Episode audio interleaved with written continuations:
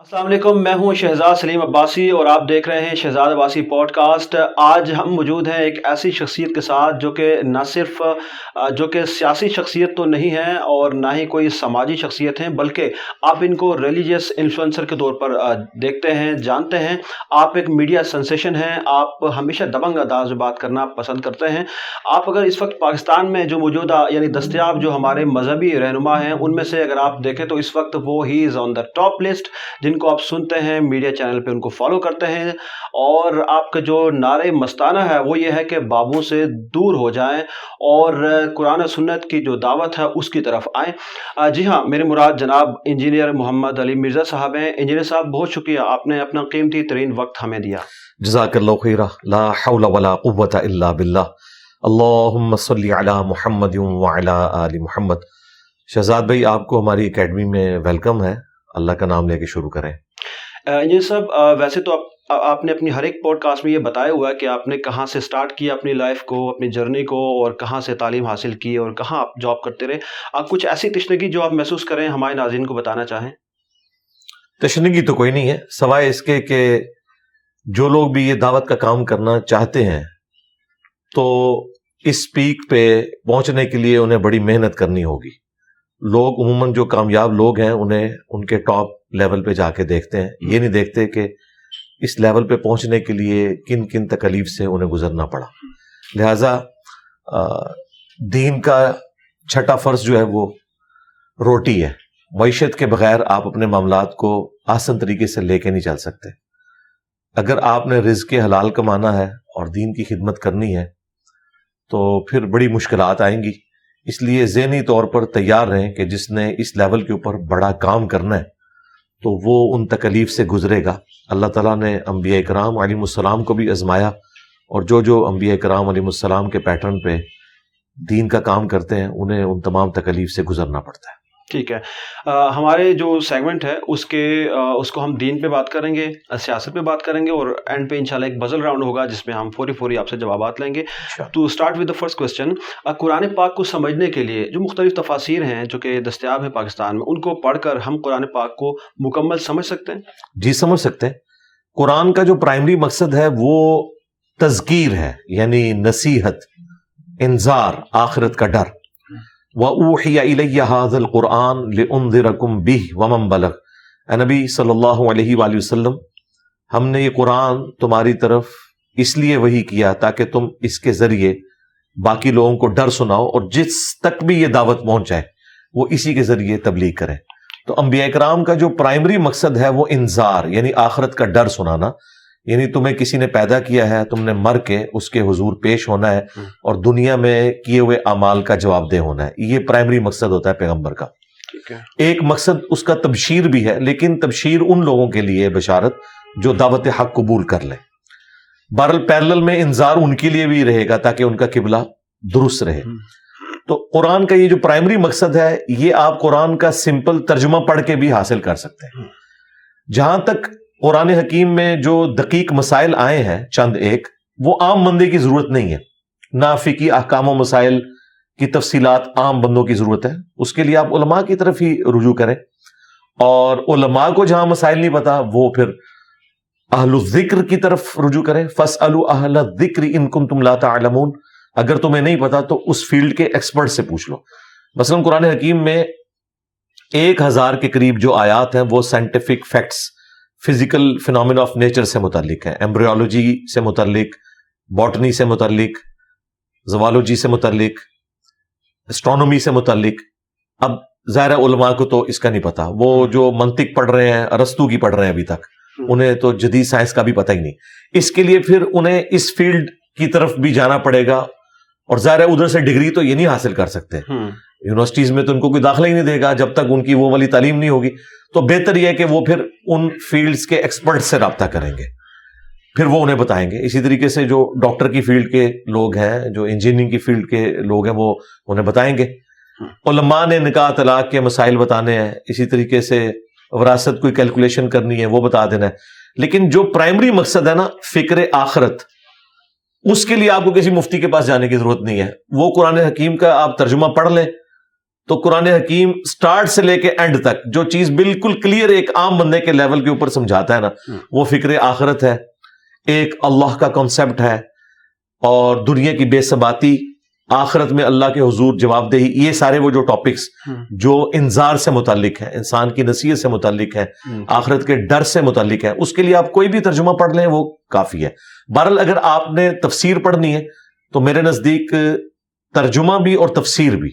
جس شخصیت کی میں سمجھتا ہوں کہ ایکسٹرا آرڈنری ہے امت لیول کا انہوں نے کام کیا وہ مولانا مدودی رحمت اللہ علیہ کی جو تفسیر ہے تفیم القرآن اور جو انہوں نے ترجمان القرآن اس کا ترجمہ لکھا وہ عربی لنگوسٹک کا جو سوزو گداز ہے جسے عربی پتا ہے کہ اس کے لیے اپروپریٹ ورڈ اردو میں کیا ہونا چاہیے تھا کس طریقے سے وہ بات کنوے ہونی چاہیے تھی۔ کیونکہ جب آپ ایک زبان کو دوسری میں ٹرانسلیٹ کرتے ہیں تو ورڈ بائی ورڈ تو نہیں کر سکتے، با محاورہ کرنا ہوگا۔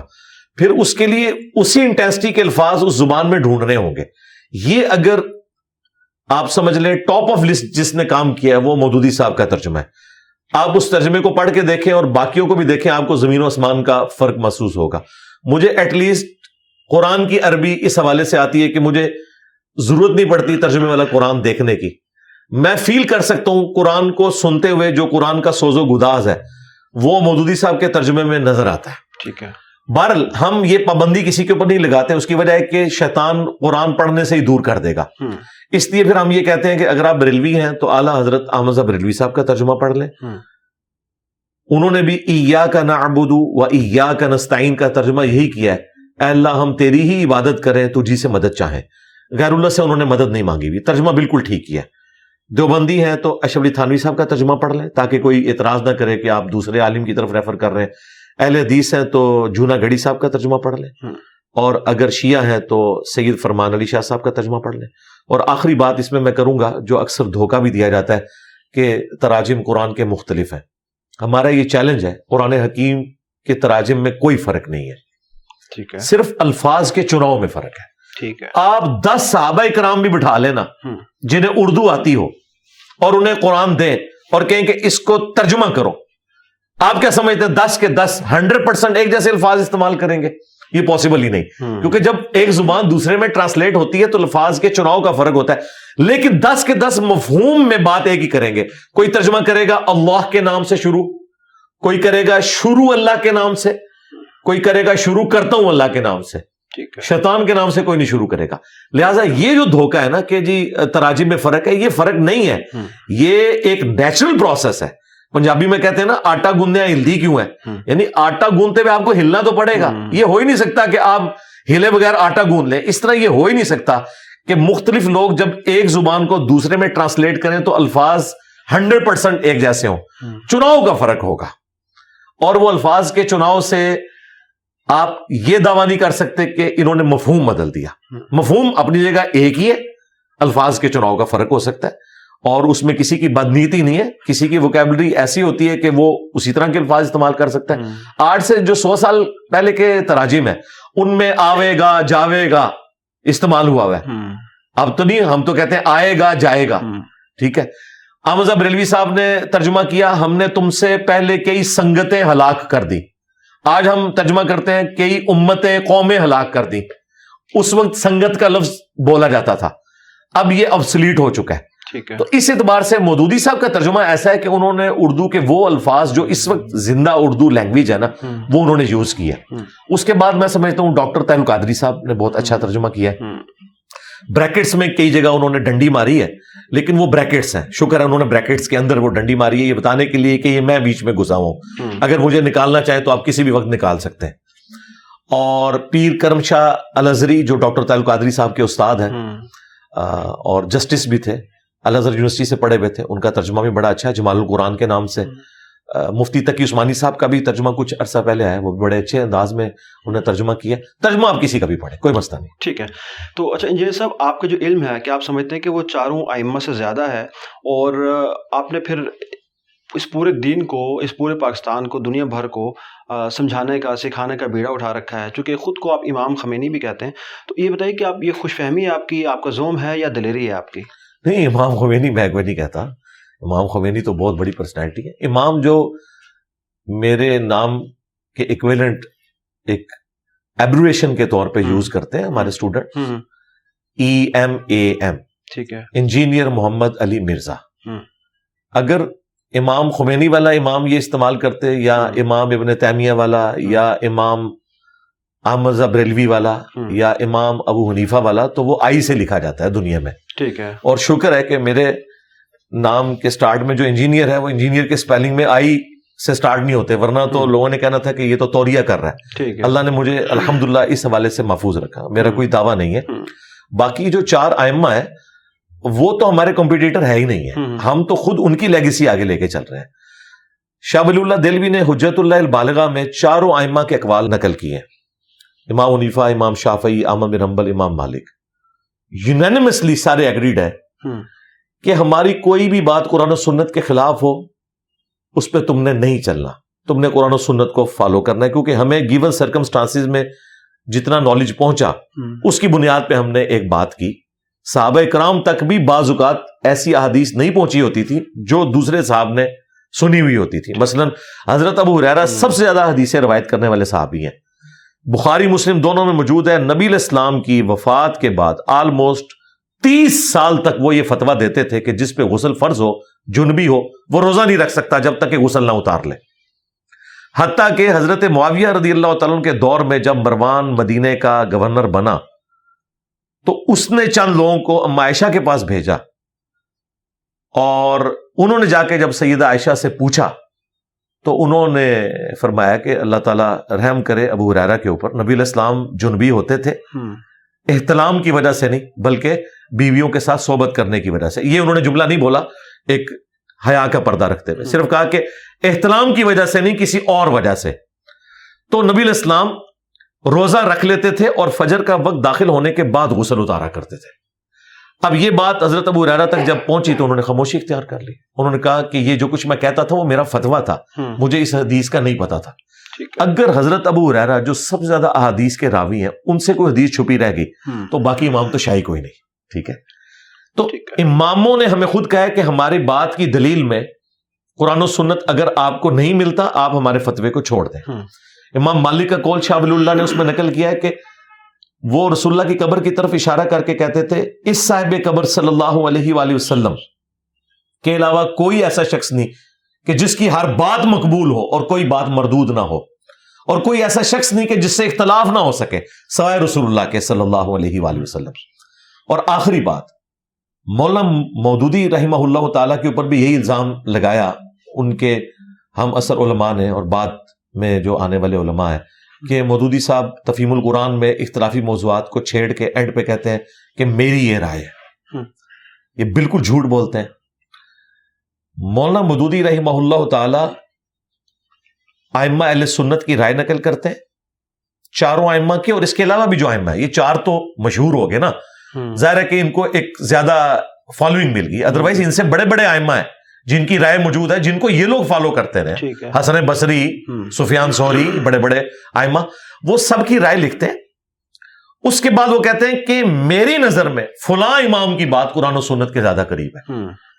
اچھا یہ اتنا دھوکہ دیتے ہیں یہ کہتے ہیں کہ مودودی صاحب یہ کہتے ہیں کہ میری رائے جو ہے ان سے بہتر ہے۔ وہ کہتے تھے ان میں سے کس کی رائے بہتر ہے۔ ہم۔ ہمارا یہ چیلنج ہے کہ مودودی صاحب کا کوئی ایک مسئلہ بتائیں جس میں انہوں نے سلف سے بڑے لیول کے اوپر اختلاف کر دیا ہو۔ وہ کسی نہ کسی جگہ کسی امام کو سپورٹ کر رہے ہوں گے کہ بھئی اس امام کی رائے اس معاملے میں درست ہے۔ ہاں وہ اس کنزرویٹو سوچ میں نہیں رہے۔ اگرچہ وہ اپنے آپ کو پوری زندگی حنفی کہتے رہے لیکن فقہ حنفی کا چھوڑا کچھ نہیں انہوں نے۔ جہاں جہاں فقہ حنفی میں خرابیاں تھیں ہم۔ خواہ وہ مس ہینڈلنگ امام عنیفا سے ہوئی بدنیتی کی وجہ سے نہیں لمیٹڈ نالج کی وجہ سے۔ اور یہ کوئی تحقیر نہیں ہے ان کی اگر حضرت ابو ریرا کو لمیٹڈ نالج کی وجہ سے ایک غلط فتوے سے رجوع کرنا پڑا۔ تو امام عنیفا کے ساتھ بھی ایسا ہو سکتا ہے کوئی ایسا مسئلہ نہیں تو انہوں نے وہ ہائی لائٹ کی کہ یہاں پہ ان سے یہ مس ہینڈلنگ ہوئی ہے یہ مسئلہ یوں نہیں یوں ہے۔ مثلا جرابوں پہ جو مسا کا ایشو ہے اس پہ جس طریقے سے مودودی صاحب نے ڈسکشن کی ہے تو فقہ انفی تو پوری اس کے اوپر کھڑی ہوئی ہے کہ یہ چمڑے کے موزے اگر نہ ہو ہم۔ اور وہ بھی شرائط رکھتے ہیں اتنے کلومیٹر تک چلیں اور یہ یہ یہ۔ مودودی صاحب نے بالکل موتیوں کی طرح اس بات کو بیان کیا ہے اور بتایا کہ بھی شریعت آپ کو کسی تکلیف میں نہیں ڈالنا چاہتی تھی کہ آپ ایک نمبر بڑا بوٹ لیں چمڑے کے موزے پہننے کے لیے۔ شریعت تو آپ کو ایک آسانی دینا چاہتی تھی کہ سردیوں میں ایک بار آپ وضو کر کے پہن لیں اور پانچ نمازوں تک۔ آپ مسا کر لیں اور مسافر ہیں تو پندرہ نمازوں تک۔ اس میں شریعت نے کہیں آپ کو یہ پابند نہیں کیا ہوا کہ چمڑے کی ہوں فلاں کی ہوں پھر انہوں نے بتایا کہ جورب والی حدیثیں لادہ سے ہیں اور خفین والی حدیثیں لادہ سے ہیں۔ خفین کہتے ہیں چمڑوں کے موزے اور جورب تو لفظ ہی عربی کا ہے جوراب کو کہتے ہیں۔ بڑے اچھے طریقے سے انہوں نے ڈسکشن کیا تو اللہ کا شکر ہے مودودی صاحب نے جو کچھ کیا وہ علمی دلائل کی روشنی میں کیا۔ اور ہم اسی لیگیسی کو آگے لے کے چل رہے ہیں کہ ہم بھی جو کچھ پیش کرتے ہیں وہ ہم آئمہ کی جو رائے ہے، اگر پرانے مسائل پہ ڈسکشن کرتے ہیں تو ہم بتاتے ہیں کہ اس مسئلے میں یہ امام حق پہ مبنی تھا۔ مثلا امام کے پیچھے فاتحہ کا جو مسئلہ ہے، اس میں میں امام مالک کی رائے کو قرآن و سنت میں فٹ ان سمجھتا ہوں۔ ایز کمپیئر ٹو امام حنیفہ، امام شافی احمد بن امبل اور امام بخاری کی رائے کے۔ امام مالک کا یہ موقف ہے اور احادیث سے سپورٹو ہے۔ میں نے اس کے دلائل میں احادیث پیش کی ہیں کہ جہری نمازوں میں آپ کا سن لینا کافی ہے۔ امام اگر سکتے کرے تو آپ ضرور فاتحہ پڑھ لیں ادروائز سن لینا کافی ہے۔ اور جو سرن رکھتے ہیں زہر کی چار اثر کی چار عشاء کی آخری دو اور مغرب کی آخری ایک اس میں آپ پڑھیں گے پیچھے خاموش کھڑے نہیں ہوں گے۔ اب امام منیفا ایک اسٹریم پہ وہ کہتے ہیں نہیں آپ خاموش ہی رہیں گے۔ اور آج کے حنفی یعنی دکانوں کا حساب کریں گے۔ ظاہر خاموش رہیں گے تو قیام میں کیا کریں گے؟ ذہن تو سوچتا ہے۔ اور دوسری طرف امام شافی ہیں آمم بن حنبل ہے اور امام بخاری وہ کہتے ہیں آپ نے پڑھنا ہی پڑھنا ہے۔ اور اس کے لیے امام سکتے کریں۔ لیکن آج کل امام تو سکتے نہیں کرتے۔ تو ہم بھی یہی کرتے ہیں کہ ان میں سے جو بہتر رائے ہے، وہ بیان کرتے ہیں۔ باقی میجورٹی جو مسائل ہیں، وہ تو آج کے ہیں بھائی۔ یہ ویڈیو کیمرے میں ریکارڈنگ اسپیکر میں نماز پڑھانا، انتقال خون کا مسئلہ آزا کی پیمند کاری کا مسئلہ کتبین پہ نماز کا مسئلہ، جہاں چھ مہینے کا دن، چھ مہینے کی رات۔ اب یہ تو امام منیفا کو نہیں پتا کہ ایسی جگہ بھی ہے تو یہ مسائل آج کے دور کے لوگ بتائیں گے۔ تو اجتہاد کا دروازہ قیامت تک کھلا ہے۔ قرآن و سنت کے دلائل کی روشنی میں یہ فکس نہیں ہے۔ ٹھیک ہے۔ ہاں، بالکل کلیئر کٹ اچھا آپ نے کہا کہ the damage has been done یہ ہمیشہ آپ کہتے ہیں۔ تو یہ تو تعمیر معاشرہ تو نہ ہوا نا یہ تو اصلاح کی بات ہمیں کرنی چاہیے۔ اچھا دوسرا یہ کہ یہ چونکہ آپ نے بات کی بابو کے حوالے سے تو بابا بابو پہلے میں اسے ریبٹل کر لوں نا دا ڈیمیج ہیز بن ٹھیک ہے۔ The damage has been done یہ کوئی نیگیٹو جملہ نہیں ہے یہ قرآن میں بھی آیا۔ سورت الانبیاء میں اللہ تعالیٰ نے فرمایا ہم حق کو دے مارتے ہیں باطل کے اوپر اور وہ اس کا بھیجا نکال دیتا ہے۔ یہ تو اللہ بھی کہہ رہا ہے کہ حق باطل کا the damage has been done کر دیتا ہے۔ تو یہ نیگیٹو مثال نہیں ہے یہ قرآن میں استعمال ہوئی ہے۔ اگر ہم اپنے کسی ریسرچ پیپر کو کہتے ہیں علمی ایٹم بم تو اس سے مراد یہ نہیں ہے کہ ایٹم بم اگر تباہی کے لیے استعمال ہو رہا ہے تو علمی ایٹم بم یعنی یہ تباہی کس کی کار ہے؟ جو مخالف غلط نظریات ہیں۔ اللہ تعالیٰ کو بھی کوئی مشورہ دے سکتا تھا کہ آپ the damage has been done نہ یوز کریں۔ کوئی اصلاحی لفظ استعمال کرے بعض کا ضرورت پڑتی ہے۔ اسی طریقے سے وقل جا الحق وضحق الباطل ان الباطل کانا زہو کا تو حق آ گیا باطل مٹ گیا۔ اور باطل ہے ہی مٹ جانے کے لیے۔ آپ ہوتے تو مشورہ دیتے کہ یہ ذرا سخت لفظ ہے۔ اللہ جی آپ یہ کہا کریں باطل شکست کھا گیا۔ باطل ہے ہی شکست کھانے کے لیے۔ یہ مٹانے والی بات جو کر رہے ہیں صفا ہستی سے مٹا دینا۔ پھر اللہ تعالیٰ نے جو قوموں کو ہلاک کیا وہاں اللہ تعالیٰ نے ایسے ایسے الفاظ استعمال کیے صورت الانبیاء میں کہ ہم نے ان کو کھیتی کی طرح کاٹ کے رکھ دیا اور آگ کی طرح بجھا کے رکھ دیا۔ تو یہ سارے کے سارے محاورتن باتیں استعمال ہوتی ہیں۔ جو استعمال کر رہا ہے وہ پازیٹیو سینس میں کر رہا ہوتا ہے اور یہ جائز ہے میں نے قرآن سے ثابت کر لیکن پازیٹیوٹی تو پھر یہ بھی ہے نا کہ حکمت عملی کا بھی کوئی تقاضا ہے جی جی۔ کہ آپ ان کی اصلاح کے لیے ان بابو کے جو فالوورز ہیں ان کو خود کی طرف بلائیں۔ جب آپ ان کے بابو کے خلاف بات کرتے ہیں اور اوپر سے ایک سرٹیفکیٹ ڈال دیتے ہیں کہ the damage has been done کہ آپ کو میں نے ناکام کر دیا آپ کے جو بھی مسائل تھے جو آپ لوگوں کو غلط بتا رہے تھے پچھلے پچہتر سال سے یا سو سال تھے دو سو سال سے تو آپ اب کچھ بھی نہیں رہے۔ تو اب تو فالوورز پھر تو آپ کی طرف تو نہیں آئیں گے وہ تو آپ سے جی وہ آپ کے سامنے ہے کس طرف گئے ہوئے ہیں وہ تو آپ کے سامنے ہے دوسری بات یہ ایبسولوٹ جملہ نہ اٹھائے فرقوں کی دکانیں بند the damage has been done اچھا۔ فرقوں کی دکانیں بند۔ کیا سارے فرقے؟ دوسرے فرقوں کی دکانیں بند کرنے کے لیے ایک دوسرے سے مناظرے چندہ بکس مدارس الگ الگ نہیں بنایا کرتے تھے؟ اور یہ ان کا فخر تھا۔ جب الیاس قادری صاحب نے دعوت اسلامی بنائی تو ان کے ماننے والوں نے فخریہ کہا کہ آج ہم نے تبلیغی جماعت کا بستر گول کر دیا۔ کیونکہ ہم نے پیلل میں اپنی ایک جماعت کھڑی کر لی۔ ٹھیک ہے۔ پھر اہل حدیثوں نے بھی جماعت و دعویٰ کھڑی کی اپنی پیلل میں۔ وہ ختم ہوئی آج کل ان کی ایک تبلیغی جماعت بھی بنی ہوئی ہے۔ یہ سب کچھ کر رہے ہیں۔ ہم سے کیوں ڈیمانڈ کر رہے ہیں کہ ہم نے کوئی غلط بات کر دی تو فرقہ واریت کو ختم کرنا اور فرقہ واریت کو ڈیمیج کرنا یہ اسلام کو کھڑا کرنا ہے۔ کیونکہ اسلام پلس فرقہ is equal to zero Wasif Ali Wasif صاحب نے اکویژن لکھی ہے۔ اسلام پلس فرقہ از اکول ٹو زیرو تو ہم فرقے کو ختم کر رہے ہیں تاکہ یہ جو اسلام کو نقصان ہو چکا ہے اس کو کسی طریقے سے اس کی ریمیڈی ہو۔ باقی یہ جو کہا بابوں کے بارے میں تو یہ تو ایک دوسرے کے بابوں کو کافر کہتے ہیں۔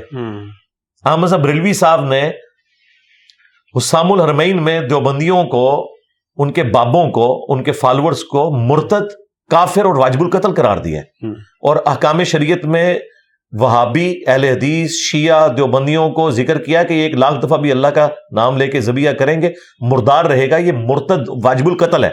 تو میں نے تو یہ نہیں کہا میں نے کہا یہ سارے مسلمان ہیں غلطی لگی ہے نمازیں ان کے پیچھے پڑھو چندے ان کو دو۔ چندہ بک نہیں بنائی مسجد نہیں بنائی مدرسہ نہیں بنایا۔ تو کوئی بھی نیگیٹو چیز جو ان میں تھی وہ میرے اندر نہیں ہے۔ اس کے جواب میں جب دیوبندیوں نے المحنت عدل المفند لکھی تو انہوں نے احمد صاحب بریلوی اور ان کی پوری جماعت کو شیطانی لشکر کہا۔ وہابی اہل حدیث کو انہوں نے کہا یہ خوارج ہیں جنہوں نے امام وقت کے اوپر چڑھائی کی ہے۔ یہ تو خود ایک دوسرے کو اسلام سے نکالے ہوئے تھے۔ ہمارا یہ دعویٰ ہے کہ ہمارا پلیٹ فارم واحد پلیٹ فارم ہے جو باقیوں کو مسلمان سمجھتا ہے۔ یہ سارے ایک دوسرے کو کافر سمجھتے ہیں۔ تو میں تو الحمدللہ پازیٹیو سائڈ کے اوپر کھڑا ہوں۔ تو ہم باقیوں کو یہ بتاتے ہیں کہ آپ کے بزرگوں نے جو نقصان پہنچایا تھا، اس کی ریمیڈی کی ہم نے کوشش کی ہے اور اس نقصان کو وہ نقصان خود سمجھتے ہیں۔ مجھے بتائیں آج تک مجھے کبھی کسی اہل حدیث نے آ کے نہیں کہا کہ یہ جو آپ نے رف الدین کے اوپر زور دینا شروع کیا ہے اس سے بریلویوں کے دل دکھتے ہیں تو آپ رف الدین پہ بات کرنا بند کر دیں۔ وہ کہتے ہیں نہیں بالکل ٹھیک کرتے ہیں۔ کیونکہ ان کے مطلب کی بات ہو رہی ہے نا۔ اچھا لیکن بریلوی کیا کہیں گے؟ جی ساڑھی نماز نہیں ہوئی۔ تو اسے پوچھو کیا اہل حدیث بھی یہی بات نہیں کر رہے تھے؟ تو میرے سے کیا دشمنی ہے؟ جاؤ ان سے لڑو۔ آپس میں بات کرو۔ مجھ سے آگے بات کرنی ہے قرآن و سنت کے اوپر بات کرو۔ اسی طریقے سے مجھے آج تک کسی بریلوی نے آگے نہیں کہا۔ آپ جو یزید کو کنڈیم کرتے ہیں تو اہل حدیثوں کے دل دکھ جاتے ہیں۔ وہ تو یزید کو اپنا روحانی باپ سمجھتے ہیں یا روحانی ماموں یا ماموزاد سمجھتے ہیں۔ یہ کبھی نہیں کہیں گے۔ کہتے ہیں چوک کے رکھو جی کام ایسی تیسی نہ دی۔ کیونکہ وہ ان کے مطلب کی بات ہو رہی ہوتی ہے۔ تو ہم ان بابوں کو مانتے ہیں جو کتابوں کو مانتے ہیں جنہوں نے کتابوں کے ساتھ غداری کی۔ ہم ان سے اختلاف رائے رکھتے ہیں۔ میں نے آپ کے سامنے دیکھے اس سوال سے پہلے بھی اعلیٰ حضرت آمد ریلوی کا ہے۔ یہ تو نہیں کہتے اعلیٰ حضرت کالا حضرت کہتے ہیں۔ دیوبندی اور وہاں بھی آمد ریلوی کو کالا حضرت کہتے ہیں۔ ٹھیک ہے۔ میں تو احترام بھی دیتا ہوں۔ مولانا اشرف علی تھانوی صاحب کہتا ہوں۔ اب مولانا بھی کہہ دیا صاحب بھی کہہ دیا اس سے بڑی کیا میں ڈگری ان کو دوں؟ تو میں تو ان کا احترام بھی کرتا ہوں۔ میں نے کسی بھی بزرگ کی بے احترامی نہیں کی میں ان کے نظریات سے اختلاف رکھتا ہوں۔ تو کون سا مسلمان ہے جو تھانوی رسول اللہ کے نظریے کو صحیح سمجھتا ہے؟ یا چشتی رسول اللہ کے نظریے کو صحیح سمجھتا ہے؟ اگر میں نظریات کو کنڈیم کرتا ہوں تو بزرگوں کو کچھ نہیں کہہ رہا۔ میں پھر بھی کہتا ہوں کہ میرا ایک لاکھ ٹن حسن زن ہے کہ ان بزرگوں نے یہ سب کچھ نہیں کہا ہوگا۔ لیکن آپ کا ماننا ہے کہ انہوں نے کہا اور ٹھیک کہا۔ تو ٹھیک ہے بچاؤ۔ اچھا جو چشتی رسول اللہ کی ابھی بھی بات کی ہے آپ نے تو آپ ایک طرف تو یہ کہہ رہے ہیں کہ چشتی یا رسول اللہ کہنے والوں کو بھی میں نے کافر نہیں کہا مرتد نہیں کہا یا مشرق نہیں کہا لیکن دوسری طرف آپ یہ بھی کہتے ہیں کہ ہمارے جو اسٹوڈنٹس ہیں وہ کہیں بھی جا کے نماز پڑھ سکتے ہیں جی, جی۔ اور تیسری طرف آپ یہ بھی کہتے ہیں کہ یہ کلمہ انہوں نے کیوں بنایا ہے یہ کلمہ کفر ہے ایسے ہی جی۔ ہے۔ تو ظاہری بات ہے ایک کلمہ ہمارا ہے لا الہ الا اللہ محمد رسول اللہ اور ایک کلمہ ان کا ہے۔ تو اگر کلمہ ان کا الگ ہو گیا تو آپ کے اسٹوڈنٹس جن کو آپ یہ کہتے ہیں کہ آپ باہر جا کے کسی بھی مسجد میں نماز پڑھ سکتے ہیں جو کہ ظاہری بات ہے بابو کی بنائی ہوئی مسجدیں ہیں دیوبندیوں کی ہیں بریلویوں کی ہیں تو یہ پھر کیسے ان کی نماز جائز ہو جی جو دیوبندی تھانوی رسول اللہ پڑھتا ہے پڑھواتا ہے اس کے پیچھے تو ہم نماز پڑھنے کا نہیں کہتے۔ ہم تو عام دیوبندیوں کی بات کرتے ہیں۔ یہ تو منہ چھپاتے پھر رہے ہیں۔ لیکن وہ تو مخفی طور پہ اس کو جی مخفی مخفی کے اوپر تو حکم نہیں لگتا میرے بھائی۔ میں نے کسی کا وضو اور غسل تو نہیں چیک کرنا۔ مجھے کیا پتا امام مسجد نے وضو بھی کیا ہوا کہ نہیں؟ یہ جنبی تھا کہیں بغیر غسل کے تو سردی کی وجہ سے نماز پڑھانے تو نہیں آ گیا۔ ٹھیک ہے۔ یہ تو میرے حکم ہی نہیں نا۔ قرآن میں ہے ولا تجسسو میں ظاہر کے اوپر فتوا لگاؤں گا۔ ٹھیک ہے۔ جس شخص کے بارے میں مجھے نہیں معلوم کہ وہ کس لیول کے اوپر گرا ہوا ہے۔ میں اس کے ظاہر کے اوپر فتوا لگاؤں گا۔ ہاں میرے سامنے کوئی کہہ دے میں چشتی رسول اللہ کلمے کو صحیح مانتا ہوں۔ میری نماز اس کے پیچھے نہیں ہوگی بلکہ کوئی بھی مسلمان اس کے پیچھے نماز نہیں پڑھے گا۔ خود بریلوی بھی نہیں پڑھیں گے اس کے پیچھے نماز جو کہے گا یہ کلمہ درست ہے۔ کبھی بھی نہیں پڑھے گا۔ ٹھیک ہے۔ اچھا آپ نے بریلویوں کی بات کی دیوبندی کی بات کی۔ آپ نے کہا کہ بریلوی اور دیوبندی جو ہیں یہ تو دکانوں کے نام ہیں چندہ بکس کے نام ہیں۔ آپ کی بھی ایک اکیڈمی ہے یہاں پر چندہ بکس تو ہے نہیں۔ ہاں نہیں ہے نا تو بس ہم نکل کے بیچ میں۔ یہاں چندہ بکس جی ان فرقوں کی کوئی گندگی بھی یہاں نہیں ہے نہ یہاں کو مسجد ہے یہ بھی دیکھیں کہ دیوبندی اور بریلوی تو شہروں کے نام ہیں جہلم بھی ایک شہر کا نام ہے۔ وہ لوگ کہتے ہیں کہ ہم اگر فرقہ ہیں دیوبند فرقے کا نام ہے بریلوی فرقے کا نام ہے لیکن ساتھ ساتھ شہروں کے نام ہے جہلم بھی شہر کا نام ہے لیکن یہ فرقے کا نام بھی ہو سکتا ہے۔ ہوگا ہو تو تب جب آپ دیکھیں گے کہ کسی مسجد کے بعد لکھا ہوگا جیلمی۔ ان کی مسجدوں میں تو لکھا ہوا ہے۔ اہل سنت ول جماعت یا اہل سنت وا جماعت حنفی دیوبندی حنفی بریلوی یہ تو لکھ رہے ہیں۔ ہم نے تو کہیں نہیں لکھا ہوا میں تو- تو یہ لکھ رہا ہوں۔ نہ میں بابی نہ میں بابی میں ہوں مسلم علمی کتابی میں مسلم ہوں۔ میں تو لکھ دیا میں علم اور کتاب میں بلیو کرنے تو آپ نے اپنی نیابت کا کوئی بندوبست کر رکھا ہے؟ ویسے اللہ پاک آپ کو لمبی زندگی دے لیکن آپ کیا سمجھتے ہیں کہ آپ کے بعد کوئی آپ کے شاگردوں میں سے کوئی ایسا ہے جو آپ کے اس سسٹم کو اس کو سنبھال سکے؟ نہیں تو خدا نخواست بعد میں تو لوگ کہیں گے فرقہ جہلمیہ تھا وہ ختم ہو نہیں یہ ایسے کبھی نہیں ہوتا بالکل نہیں ہوتا۔ لوگ تو ابھی بھی کہہ رہے ہیں ان کے کہنے سے تو نہیں ہو جائے گا نا۔ لوگوں نے مدودی صاحب کو گالیاں دی ٹھیک ہے۔ ان کے کہنے سے مدودی صاحب کوئی ڈی فیم تو نہیں ہو گئے ان کی زندگی میں انہیں اتنا عروج نہیں ملا جتنا آج ملا ہوا ہے لوگوں نے تو یہ۔ بھی کہا اس زمانے کے علماء نے کہ مودودی اس وقت تک نہیں مرے گا جب تک دعوے نبوت نہ کر لے۔ ٹھیک ہے تو دعوے نبوت تو انہوں نے کوئی نہیں کیا۔ تو اس طرح کہنے سے کچھ نہیں ہوتا۔ جو پریکٹیکلی اس وقت ہے نا اس کے اوپر کوئی بات کر سکتا ہے۔ رہا نیابت والا معاملہ تو ہم خود کسی کی نیابت کو لے کے چل رہے ہیں۔ ہم نبی الاسلام کی اہل البیت کی صحابہ کرام کی لیگیسی کو لے کے چل رہے ہیں۔ وہ اللہ تعالیٰ اپنے بندے اٹھاتا رہتا ہے۔ اس کے لیے یہ ضروری نہیں ہوتا کہ آپ نے خود اسے نامینیٹ کرنا ہوتا ہے۔ یہ سلسلہ اس امت میں اللہ نے نبیوں والا کام ٹرانسفر کیا ہے۔ ہر علاقے میں ہر ملک کے اندر اللہ تعالیٰ اپنے بندے اٹھائے گا۔ اور ضروری نہیں کہ ایک دوسرے کے ساتھ وہ ریلیٹڈ بھی ہوں۔ یہ بالکل ضروری نہیں ہے۔ اللہ تبارک و تعالیٰ جس سے بھی چاہے دین کا کام لے لے۔ اچھا آپ نے اپنے سوالات جوابات کی جو نشست آپ کی ہوتی ہے اس میں ایک سو دو نمبر جو آپ کا سیشن ہے اس میں آپ نے کہا کہ جو بریلوی ہیں یا دیوبندی ہیں یہ امام ابو نیفا رحمۃ اللہ علیہ کی جائز اولاد ہیں اولادیں ہیں۔ اور ان کی اپنی ایک مارکیٹ چلتی ہے جیسے میکڈونلڈ کی ہے یا کے ایف سی کی چلتی جی ہے جی جی۔ تو آپ کی بھی تو ایک دکان ہے یوٹیوب کی دکان ہے جس کو آپ چلاتے ہیں۔ ظاہری بات آپ کو پیسے تو اس سے نہیں ملتے لیکن کروڑوں کی فالوئنگ ہے ایک فیم ملتی ہے اور جو فیم ہے یا شہرت ہے یہ تو زیادہ خطرناک چیز ہے۔ جی خطرناک چیز ہے اگر آپ اسے چندے بٹورنے کا ذریعہ سمجھیں۔ پھر تو واقعی خطرناک چیز ہے۔ اور اس کے ذریعے آپ جو ہے وہ مدارس کھولیں۔ اور پھر فیمیل اسٹوڈنٹس کو پڑھائیں کچھ عرصے بعد ان سے شادیاں کر لیں۔ تو اس طرح کا تو کوئی ادھر سلسلہ ہے ہی نہیں اللہ کے فضل سے۔ دیوبند اور بریلوی فرقوں نے جو مساجد بنائی ہیں ایک دوسرے کو چندہ دینا حرام ڈکلیئر کیا ایک دوسرے کے پیچھے نماز پڑھنا حرام ڈکلیئر کیا ایک دوسرے کو جانوی فرقہ ڈکلیئر کیا۔ ہم تو ان دونوں کو مسلمان سمجھتے ہیں۔ ہم، ہمارے تو یہ کمپٹیٹر ہی نہیں اس حوالے سے۔ ہم انہیں سمجھانا چاہ رہے ہیں اور اللہ کی مہربانی سے یہ سمجھیں یا نہ سمجھیں ان کی عوام کو سمجھ آنا شروع ہو گیا۔ اچھا مختلف سیٹس ہیں۔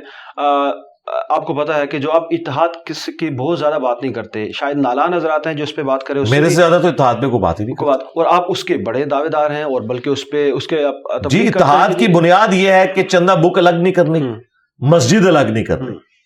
یہ نہیں کہنا ایک دوسرے کے پیچھے نماز نہیں ہوتی۔ اتحاد امت پہ صرف ہم ہی کام کر رہے ہیں۔ تو آپ خود کو مجدد کے درجے میں فائز کرتے ہیں؟ نہیں نہیں میں نے کیوں کرنا ہے میرے بھائی؟ میں تو اپنی آخرت کی فکر میں ہوں۔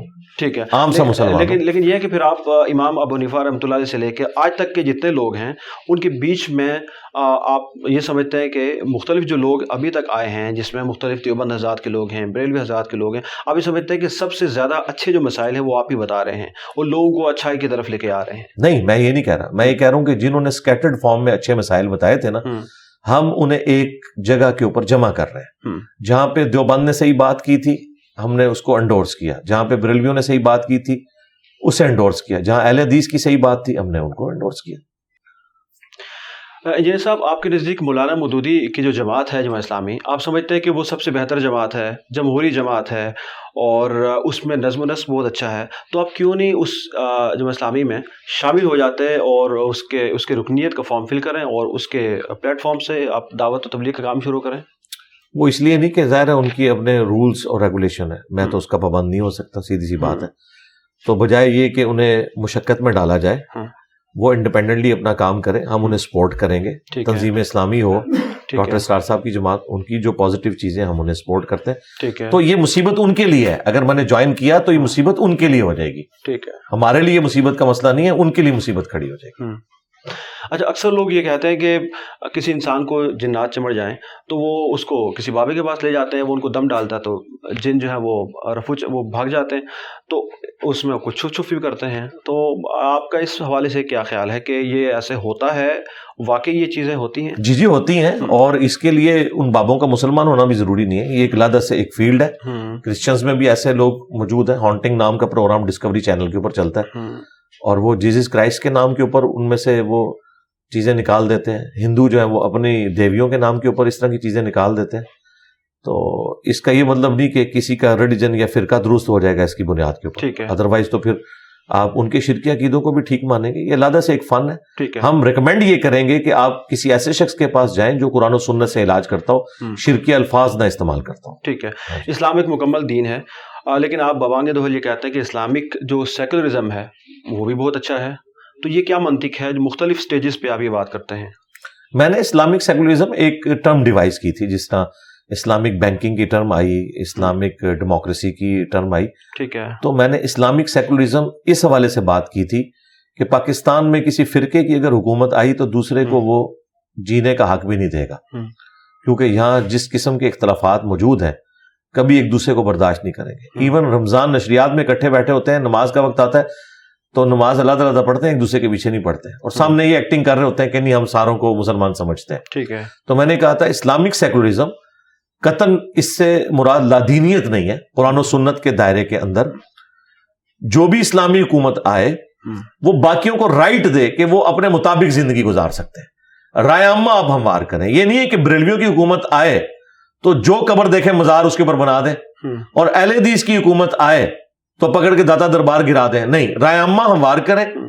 داتا دربار اس وقت گرے جبکہ داتا دربار کے ماننے والے کنوینس ہو جائے اس کے اوپر کہ یہ قرآن و سنت کے خلاف بنا ہوا ہے۔ ہم، صرف قبر ان کی رکھی جائے قبر تو ظاہر ملیا میٹ نہیں کرنی دربار وہ گرائے لیکن زبردستی یہ سارا کام نہ کیا جائے۔ تو اس کو آپ ماڈرنزم کہہ سکتے ہیں نا؟ ایک ماڈرن یہ تو میری مرضی جو مرضی نام دو۔ تو سیکولرزم کی اصطلاح تو پٹ گئی ہے نا؟ نہیں پٹ کیسے گئی؟ دیکھیں بینکنگ جو ہے یہ تو یہودیوں کا نظام تھا۔ اسلامک بینکنگ آ گئی نا۔ اس کے لیے بھی کوئی اور لفظ پہ ڈیفائن کریں آپ۔ ٹھیک ہے۔ ڈیموکریسی پیورلی ایک شرکیہ کفریہ ٹرم تھی کہ لوگ فیصلہ کریں گے حلال اور حرام کا۔ لیکن ہم نے اسے اسلام کا جامع پہنایا نا۔ ہم۔ نے کہا کہ نہیں۔ ٹھیک ہے۔ حلال کے دائرے میں ڈیموکریسی ہوگی حرام کے حوالے سے قرآن و سنت کو فالو کیا جائے گا۔ قرآن نے جس چیز کو سنت نے حرام کر دیا اس میں کوئی ڈیموکریسی نہیں ہوگی۔ اس طریقے سے یہ بڑی اچھی ٹرم ہے اور اس کو تو اللہ تعالیٰ نے مقبولیت دے دیا اور پریکٹیکلی مسلمانوں کی اکثریت یہی چاہتی ہے۔ مسلمان یہ نہیں چاہتے ہیں کہ بریلویوں کی حکومت آ جائے۔ مسلمان یہ نہیں چاہتے دیوبندیوں کی حکومت آ جائے۔ اور مسلمان یہ نہیں چاہتے کہ شیعہ کی حکومت آ جائے۔ اور اہل حدیث کی حکومت تو بالکل نہیں چاہتے۔ تو پھر وہ کون سے والا اسلام چاہ رہے ہیں؟ وہ وہ والا اسلام چاہ رہے ہیں کہ وہ کہتے ہیں کہ اسلامی حکومت آئے ٹھیک ہے جو کامن ٹرمز ہے ان کے اوپر اسلام چلے۔ یعنی سود حرام ہو مرد و عورت کے لیے علیحدہ علیحدہ یونیورسٹیز بنے کو ایجوکیشن ختم کی جائے ٹھیک ہے؟ اسی طریقے سے حلال کاروبار کے مواقع فراہم کیے جائیں رشوت ختم کی جائے وہی جو سوشل ایتھکس اور ساری چیزیں لیکن جیسے ہی دین کی باری آئے تو کسی بریلوی سے بریلویوں کی مسجد نہ لی جائے۔ دیوبندیوں سے دیوبندی کی مسجد نہ لی جائے۔ تو اگر آپ کہتے ہیں خلافت کا نظام ہے تو پھر تو جس کی خلافت ہونی چاہیے اس کا رائٹ ہے کہ بریلویوں سے چھین لے پھر مسجد۔ وہ بتائے کہ میں بتاؤں گا ادھر امام کون ہوگا۔ تو مجھے بتائیں کوئی بریلوی اہل حدیث کی حکومت میں یہ گوارا کرے گا کہ اس کی مسجد میں آ کے رف الدین والا امامت کروائے؟ اگر آپ سمجھتے ہیں ایسا ہو سکتا ہے تو کوئی مجھے لیاس قادری صاحب کی مسجد میں نماز پڑھا کے بتائے اہل حدیث۔ اور لیاس قادری صاحب کو رائے ونڈ میں نماز کی امامت پہ کھڑا کر کے بتائیں۔ یہ ایک دوسرے کو مسلمان بھی نہیں سمجھتے۔ تو اس کے لیے پھر ہماری والی ٹرم یوز کرنی پڑے گی اسلامک سیکولرزم۔ سارے فرقوں کو اجازت ہو کہ وہ اپنے فرقے کے مطابق زندگی گزارے۔ حکومت کا کوئی دخل نہیں ہونا چاہیے کسی کے مذہبی اس طرح کے معاملات کے اندر کہ وہ بریلویوں کو کہہ کہ تم جاؤ دادا دربار گرا دو میری طرف سے آرڈر ہے ایسے نہ ہو۔ اور اگر بریلویوں کی حکومت آئے تو وہ اہل حدیثوں کو آرڈر دے کہ جاؤ فلاں ناگا پیر مر گیا اس کا مزار جو اہل حدیثوں نے تعمیر کرنا ہے۔ ادروائز گولی مار دی جائے گی۔ یہ کچھ ہونا ہے؟ ہاں اس دن سے ڈر جائیں۔ اللہ نہ کرے کہ یہاں پہ کوئی فرقے کی اسلامی حکومت آئے۔ یہاں پہ اسلامک سیکولرزم ہونا چاہیے۔ ٹھیک ہے۔ حضرت عیسیٰ اسلام کے دور میں اصحاب الخدود کا واقعہ آپ کے سامنے ہے۔ اس میں ایک شخص جو پیغمبر بھی نہیں تھا لیکن وہ مصعب الدعوات ہو گیا اور اس کا صاحب کرامت بھی ہو گیا۔ جی جی جی۔ تو آج کے دور میں جب نبی صلی اللہ علیہ وسلم کی امت ہے اور پیاری امت ہے پیارے لوگ ہیں تو یہاں صاحب کرامت کوئی نہیں ہو سکتا۔ ہو سکتا ہے۔ اللہ چاہے تو لائے نا کدھر ہے؟ مر گئے میں نے مار دیے لائے نا لیکن آپ تو کہتے ہیں کہ نہیں میرا تو ایک ہی دعویٰ نہیں ہے۔ کوئی بابا نہیں ہے میں نے کہا کہ فراڈی اب سامنے نہیں آئیں گے۔ اچھا۔ یہ میں نے کہا تھا۔ جو فراڈیے یہ دعویٰ کرتے تھے اپنے بابوں کے بارے میں۔ کہ انہوں نے 1965 میں راوی کے پل کے اوپر آ کے بم کیچ کیے۔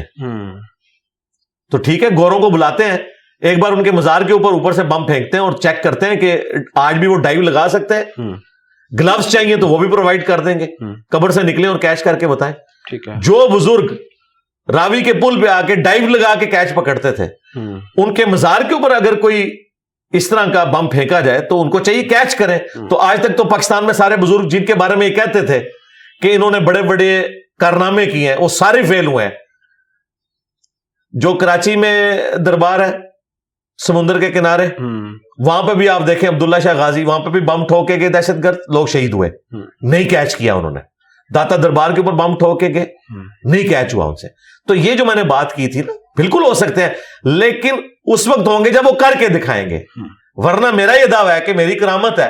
میں اتنا مستجاب الدعوات ہوں کہ میں نے دو ہزار نو میں ایک نیت کی تھی کہ میں نے فرقوں کا بابوں کا بینڈ بجانا ہے۔ تو پریکٹیکلی دیکھ لیں میں نے بینڈ بجا دیا میمز بن رہی ہیں۔ تو میں مستجاب الدعوات ہوں یہ مان لیں گے۔ کہیں گے نہیں فتنہ ہے۔ تو میری تو دعوت کا پھل لوگوں کے سامنے نظر آ رہا ہے۔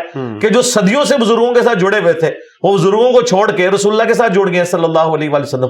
یہ بتائیں نا کہ آج ان کے بابوں کے اوپر ان کے بابوں کے ماننے والوں کے اوپر برا وقت آیا ہے۔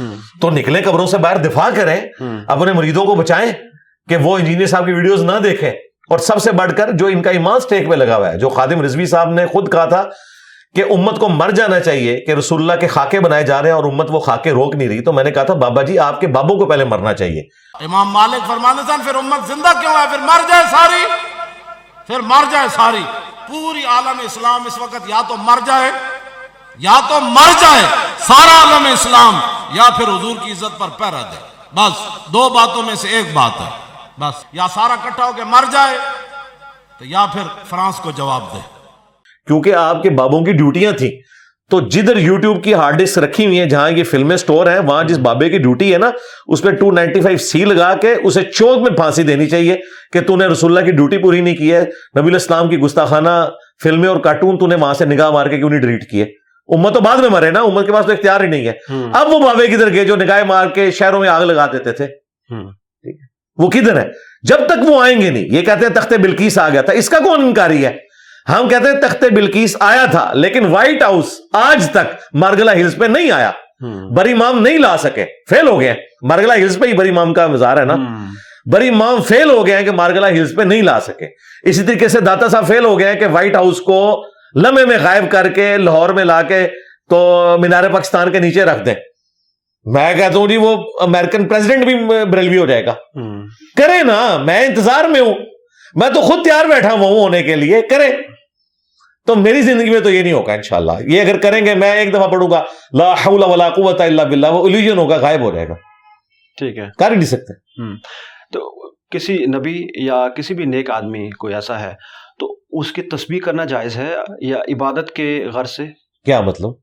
یعنی کوئی نبی نبی نبی کہتا ہے یا صلی اللہ علیہ وسلم کی جگہ یا علی یا علی یا علی کہتا ہے نہیں تسبیحات وہ ہونی چاہیے جو نبی علیہ السلام نے تعلیم فرمائی۔ ہے اللہ کے ناموں کی تسبیحات ہوں لیکن ساتھ پروٹوکولز کے ساتھ ہم۔ تو صرف اللہ اللہ۔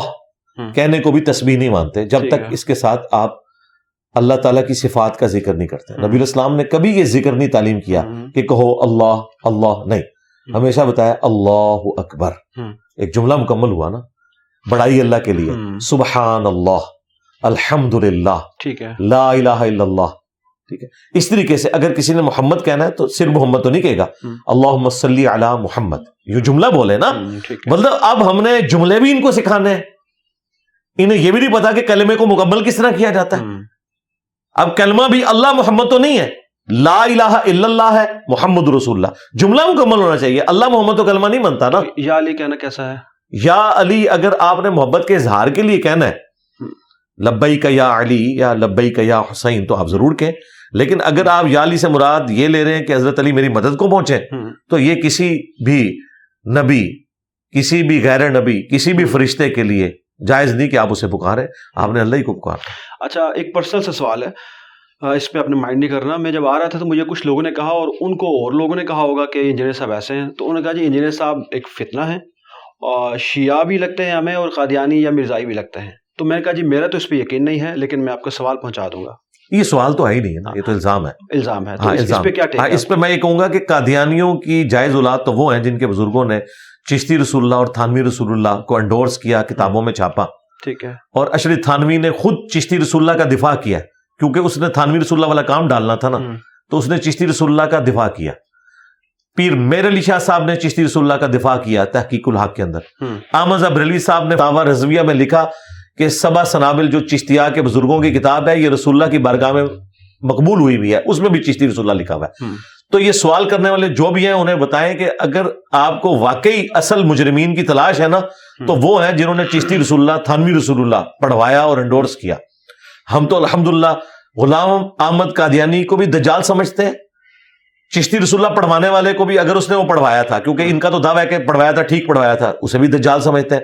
تھانوی رسول اللہ کے ماننے والے کو بھی دجال سمجھتے ہیں۔ ٹھیک ہے۔ اچھا اب رہ گیا شیعہ والا معاملہ۔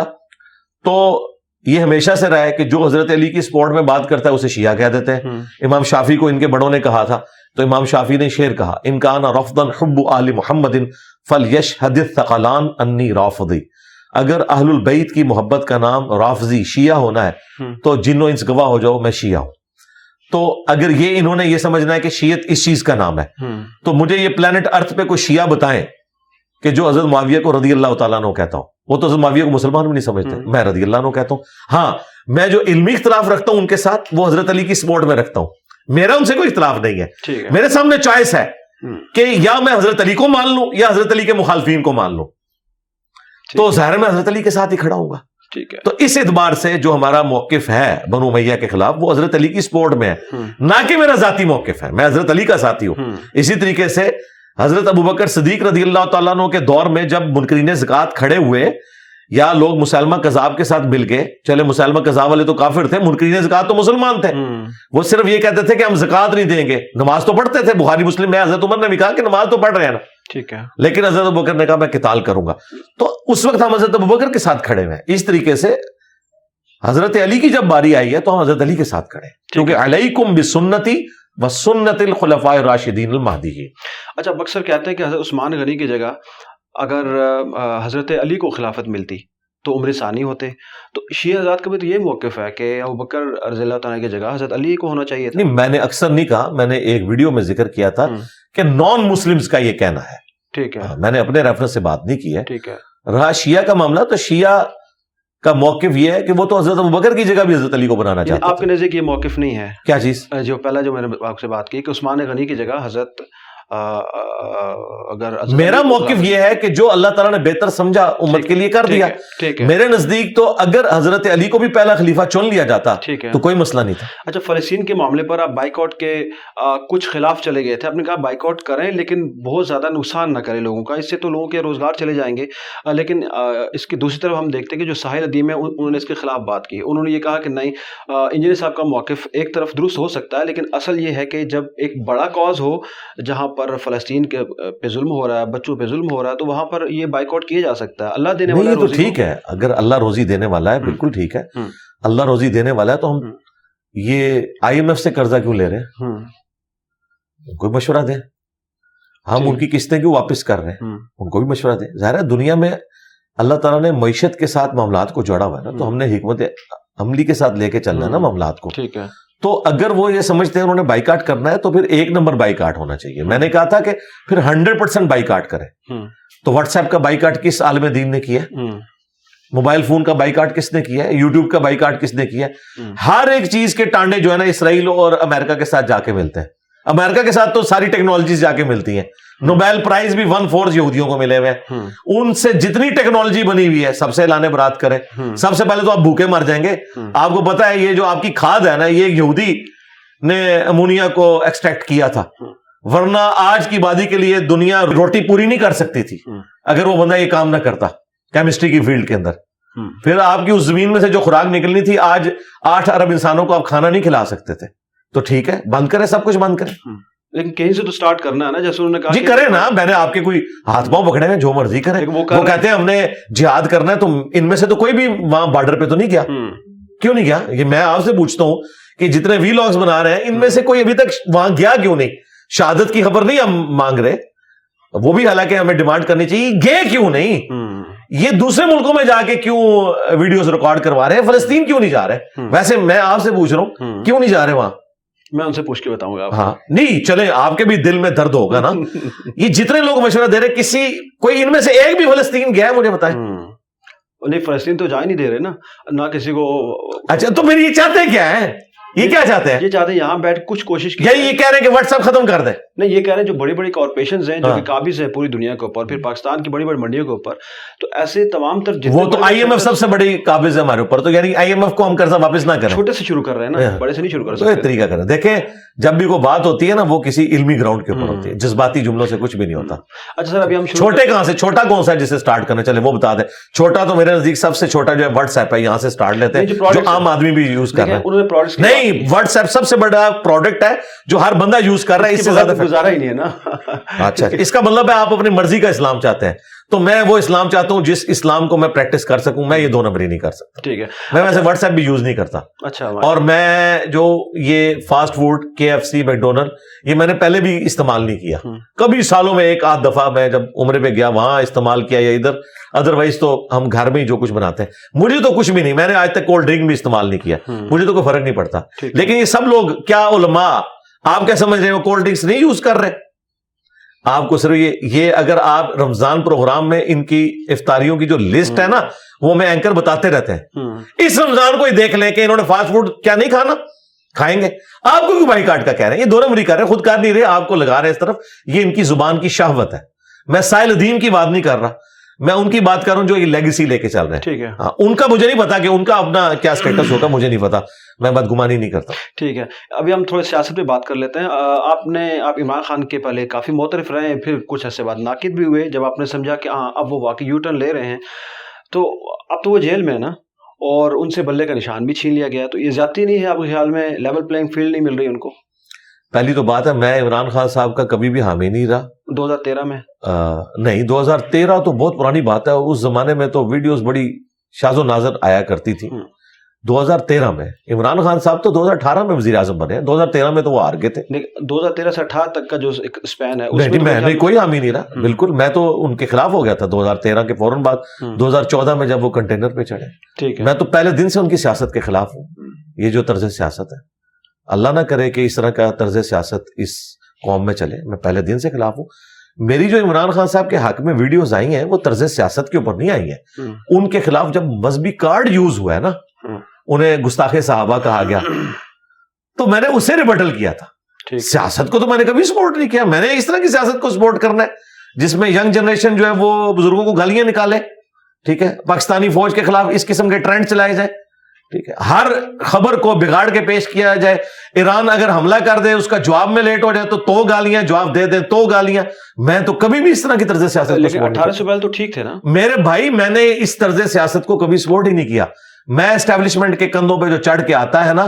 کنٹینر پہ چڑھ کے الیکٹڈ گورنمنٹ کو گرانے کی کوشش کرتا ہے۔ میں اسے صحیح نہیں سمجھتا۔ ٹھیک ہے۔ تو دو ہزار چودہ سے ہی میرا یہ موقف ہے کہ یہ اس طریقے سے جو انہوں نے حکومت گرائی بالکل غلط کیا۔ دو ہزار بائیس میں وہی کچھ خان صاحب کے ساتھ ہو گیا۔ خان صاحب کے ساتھ وہی کچھ ہوا جو انہوں نے دوسروں کے ساتھ کیا تھا۔ ہوں۔ انہوں نے بھی غلط کیا تھا۔ دوسروں نے بھی ان کے خلاف جو کیا وہ غلط ہے۔ ٹھیک ہے۔ لیول پلینگ فیلڈ کی بات آئی تو دو ہزار اٹھارہ میں محکمہ زراعت جب سامنے آیا تھا اور نواز شریف صاحب کے ساتھ جو کچھ کیا۔ اور جو کچھ باجوہ صاحب اور فیض امیر صاحب نے عدالتوں کے ذریعے کیا اب تو سب کے سامنے آ چکا ہے نا۔ تو اس وقت لیول پلینگ فیلڈ تھی؟ نہیں تھی۔ نہیں تھی۔ ہاں تو بس۔ جو یہ کہتا ہے نا کہ اس اب وقت اب بھی تو نہیں ہے نا۔ رک جائے نا ادھر تو ہم بعد میں پہنچیں گے نا۔ یہ تو ادھر تو ہم بعد میں پہنچیں گے ہم سٹارٹ وہاں سے لیں گے۔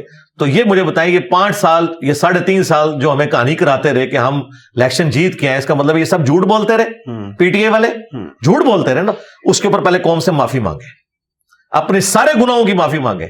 یہ کہیں کہ ہمیں انسٹال کیا گیا تھا۔ وہ سارے گنا جب معاف کر کے پھر دو ہزار چوبیس میں پہنچیں گے نا۔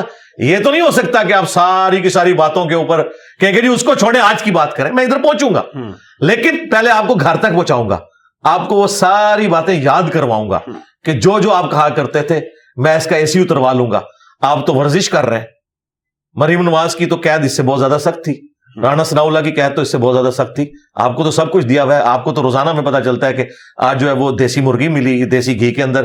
ہفتے میں یہ مینیو آ رہا ہے۔ اگرچہ پیمنٹ آپ اس کی کر رہے ہیں لیکن وہ سب کچھ مل رہا ہے۔ آپ کو تو بڑی اچھی والی جیل ملی ہوئی ہے۔ مینیو ہے جیل کا مینیو نا؟ جی جیل کا مینیو اس وقت کدھر تھا کہ جب میں اس کا اے سی اترواؤں گا۔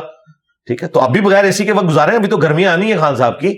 تو یہ میں باتیں اس لیے نہیں کر رہا کہ مجھے خوشی ہے۔ میں یہ بتانا چاہ رہا ہوں کہ یہ خان صاحب نے یہ سارے کا سارا بیج بویا تھا۔ آج جو وہ کاٹ رہے ہیں نا یہ وہی کچھ ہے جو انہوں نے دوسروں کے ساتھ کیا تھا انہیں نہیں کرنا چاہیے تھا۔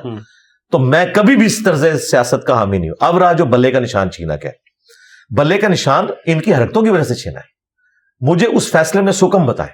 آپ پتا مجھے کیا کہہ رہے ہیں؟ ہاں۔ کہ اس بندے نے ایک سو ساٹھ پہ گاڑی چلائی تھی موٹر وے کے اوپر اگرچہ ایک سو بیس اسپیڈ تھی لیکن اس کی ماں مری ہوئی تھی۔ علی بھائی اس پہ ترس کھائے اس بیچارے کی ماں مری ہوئی تھی اس نے جنازے میں پہنچنا تھا۔ میں کہوں گا بالکل بہتر یہ ہے کہ اس نے جنازے میں پہنچنا تھا تو یہ اپنا جرمانہ ادا کرے اور جنازہ پڑھ لے جا کے۔ لیکن قانون وہ میں اس کی ایک سو ساٹھ والی اسپیڈ کو معاف نہیں کر سکتا کیونکہ قانون ٹوٹا۔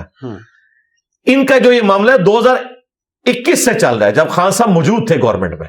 ان کو بار بار ٹائم دیا گیا کہ آپ الیکشن کروائیں یہ الیکشن نہیں کرواتے تھے۔ اور اس طریقے سے معاملات بگڑتے چلے گئے۔ ان کے وکیلوں نے جس طریقے سے یہ الیکشن کسی گاؤں کے اندر پشاور جا کے بعد میں ان کو تھا کہ ہم ہمارے جج بیٹھے ہوئے ہم فیصلہ لیں گے۔ اس لیے پشاور ہائی کورٹ سے فیصلہ لیا۔ یہ ساری ڈرامہ بازی ہمیں نظر آ رہی ہے۔ اور سپریم کورٹ نے ایک ایک سوال کیا کوئی ایک ڈاکومنٹ نہیں یہ صحیح طریقے سے پروڈیوس کر سکے۔ سپریم کورٹ کا جو فیصلہ ہے قانون بالکل درست ہے۔ اگرچہ اس فیصلے کا ہمیں دکھ ہے۔ دکھ سپریم کورٹ کے اوپر نہیں ہے دکھ ان کے اوپر ہے۔ کہ ظالموں یہ حرکت نہ کرتے۔ جب تمہیں پتا تھا کہ تم کمزور گراؤنڈ کے اوپر کھڑے ہوئے ہو تم نے اپنا کمزور پوائنٹ ان کے حوالے کیوں کیا کہ انہوں نے تمہیں بلے سے فارغ کر دیا؟ یہ اپنی حرکتوں کی وجہ سے فارغ ہوئے ہو۔ کاش ایسا نہ ہوتا۔ کاش یہ سارا کچھ نہ ہوتا۔ اب رہا یہ مسئلہ کہ اس طرح کی کمزوریاں دوسری پارٹیوں میں موجود ہیں۔ تو ان سے کیوں نہیں یہ کچھ لیا گیا؟ ہاں، ان کے جی جی جی جی جی۔ پھر ہم وہی بات کریں گے۔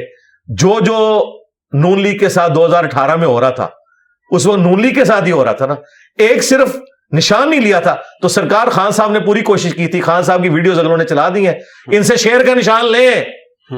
تو خان صاحب پہلے قوم سے معافی مانگے جب وہ کہتے تھے نا کہ میں کہتا تھا ان سے شیر کا نشان لو تو میں غلط کر رہا تھا۔ تو خان صاحب یہ سب کچھ کرتے رہے۔ وہ لیا گیا یا نہ لیا گیا وہ اگلا بات ہے۔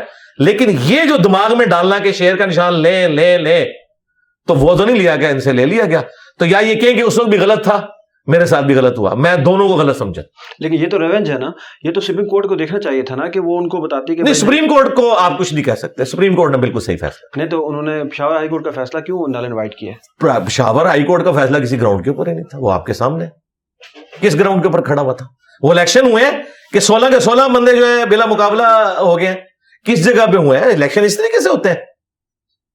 اور پھر وہ جو ڈاکومنٹ سپریم کورٹ مانگ یہ تو اللہ کا شکر ہے قاضی صاحب نے لائیو کوریج دکھائی ہے پتا چل گیا ایک ڈاکومنٹ بھی یہ پروڈیوس نہیں کر سکے۔ انہوں نے مانگا یہ کاغذ دو یہ کاغذ دو یہ کاغذ دو آپ کے سامنے۔ جذباتی چھوڑیں۔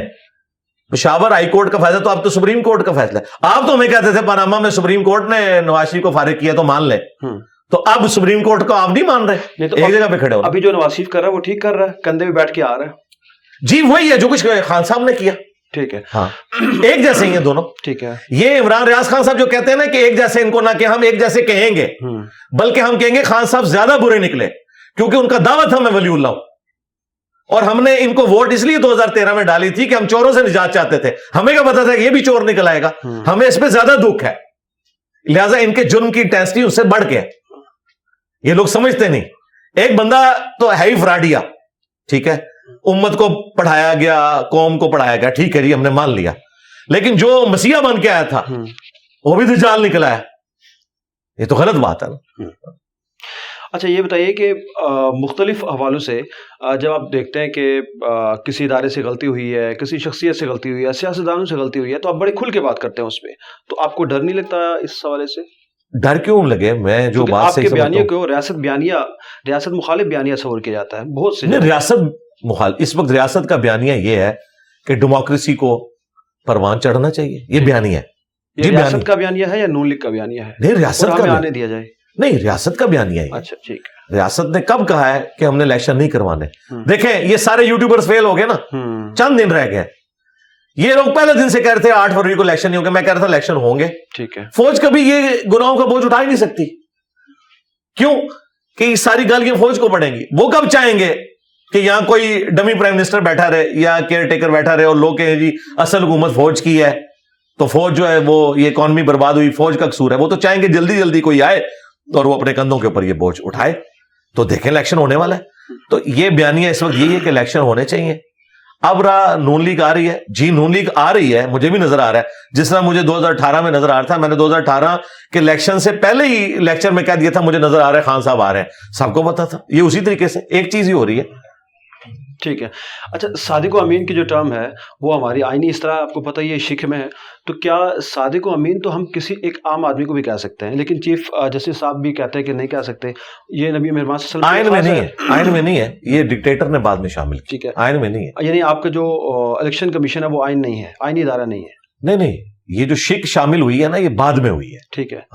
پہلی بات یہ ہے۔ ٹھیک ہے۔ اور دوسرا یہ ٹرمز نہیں یوز کرنی چاہیے۔ میں تو ٹھیک- پہلے دن سے ٹھیک میں ہوں۔ لیکن یہ ٹرمز یوز بھی نہیں۔ ہم راہ چلتے بھی کہہ سکتے ہیں کہ جی وہ بڑا کھرا آدمی ہے بڑا سچا آدمی ہے ایسا نہیں یار بات یہ ہے کہ یہ ٹرمز ہیں اس وقت صادق اور امین؟ ٹھیک ہے۔ اور آپ جن کو کہہ رہے ہیں نا ایک کھرا آدمی ہے امین ہے میرے نزدیک تو جو مذہبی پیشوا ہیں وہ بھی فراڈی ہیں۔ ہوں۔ آپ سیاسی پیشوا کو کہہ رہے ہیں آپ ذرا ایک بندے پہ انگلی رکھیں نا کہ کون صادق اور امین ہے۔ اتنی بڑی ٹرمز نبی علیہ السلام نے یہ اس وقت اپنی ٹرم منوائی ہے جب آپ نے اعلان نبوت نہیں کیا تھا۔ اور آپ کے سیاسی لیڈر توبہ کرنے سے پہلے کیا کچھ تھے؟ اور بعد میں بھی کیا کچھ ہے وہ بھی ہمیں پتا ہے۔ لیکن سراج الحق کے بارے میں تو کہا نا ایک ہی بندہ ہے پورے پارلیمان میں۔ ہاں جی سراج الحق صاحب کے بارے میں تو اتفاق ہے سب کا۔ ہم نے ان کے یعنی ماضی سے انہیں آبزرو کیا ہے کہ انہیں حکومتیں بھی ملی اس کے باوجود انہوں نے ایک سبسسٹنس لیول کے اوپر اپنی لائف گزاری ہے۔ اچھا انجینئر صاحب ڈاکٹر مہارنگ بلیچ اور سمی دین بلوچ جو ہے وہ اسلام آباد میں بیٹھے ہیں اور ان کے پیرل ایک اور کیمپ کھڑا کر دیا گیا ہے جس کو جمال رئیسانی دیکھ رہے ہیں۔ اچھا آپ کے خیال میں جو بلوچی جو مطالبات ہیں بلوچستان کے یہ درست ہیں؟ اور اگر درست ہیں تو ان کے مطالبات کو منظور کیوں نہیں کیا جا رہا؟ منظور ہونے چاہیے یہ بلوچستان کا مسئلہ آج نہیں آیا۔ یہ مسئلہ جو اکبر بکٹی صاحب تھے نا ان کی شہادت جو ہوئی اس کے بعد سے یہ سارا مسئلہ شروع ہوا ہے۔ بڑے لیول کے اوپر۔ وہ غلط تھی؟ جی غلط تھی۔ یہ کوئی طریقہ ہے؟ اکبر بگٹی صاحب اس وقت کے عمران خان تھے۔ ہم۔ بگٹی صاحب جو ہیں وہ پاکستان کو بلوچستان سے جوڑے ہوئے تھے۔